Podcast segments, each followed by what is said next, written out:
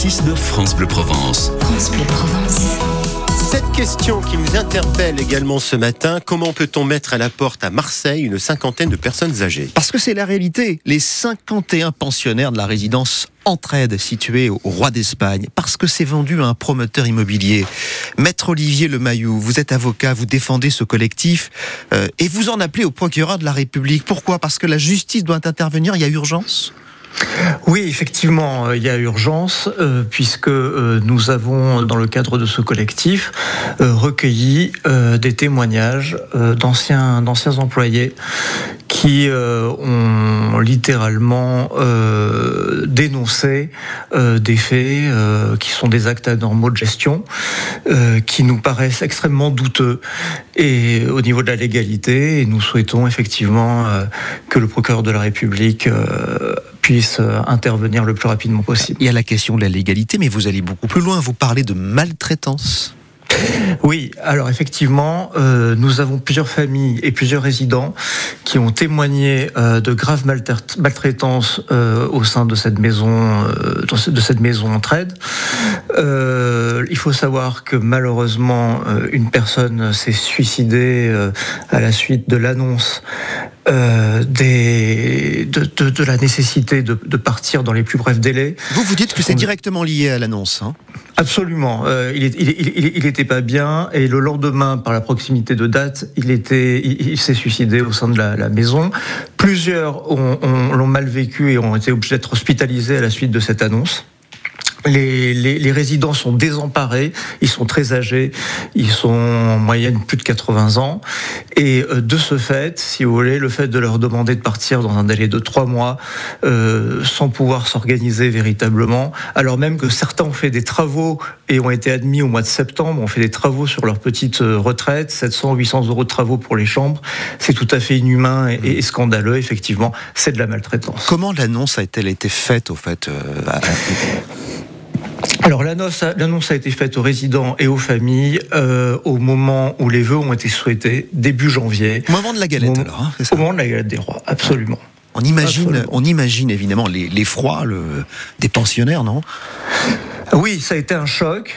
Ils ont été littéralement dévastés. Euh, moi, je compare, c'était une déflagration en ce qui les concerne.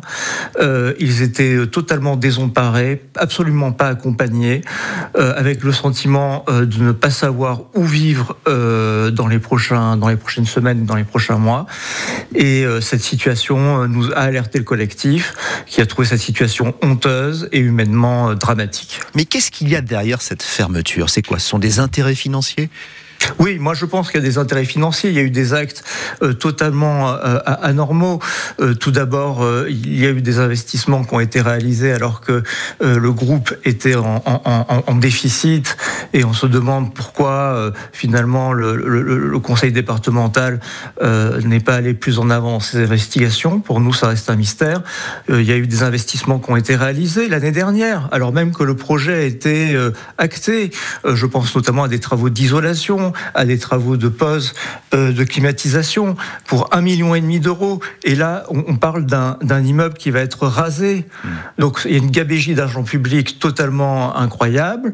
On sait également que euh, le dirigeant était proche, euh, était proche également d'élus qui, se, qui se connaissent bien. Donc il y a toute cette endogamie qui nous pose problème et nous voulons absolument qu'il y ait finalement une enquête qui soit réalisée. La, la présidente du conseil départemental, Martine Vassal, elle, elle, affirme qu'elle est aux côtés des personnes âgées. Moi, j'en suis convaincu. Euh, Martine Vassal l'a dit euh, publiquement, mais euh, je m'interroge peut-être sur l'entourage et sur le système, sur le sur ce qui s'est passé, puisque on a l'impression que, que, était en difficulté depuis des années. si vous voulez, pour être fonctionnel, il y a 71, 75 places qui sont, qui sont disponibles. Euh, la liste d'attente était longue et on est tombé jusqu'à 30 et jusqu'à 50. Donc on a l'impression qu'on a voulu euh, faire en sorte que la, situation sur le site ne soit pas pérenne et qu'on présente un fait accompli en disant on est obligé de vendre un promoteur pour une somme euh, relativement mirobolante pour réaliser un projet immobilier. C'est très étrange, effectivement, c'est ce qui se passe là-bas, donc dans cette résidence entraide au roi d'Espagne. Merci de nous l'avoir signalé, euh, maître Olivier Lemayou. Vous êtes avocat et vous défendez donc euh, le collectif. Bonne journée à vous. Merci à vous. Et l'interview, bien sûr, est à partager hein, sur l'appli ici par France Bleu et France 3. Il est 7h50.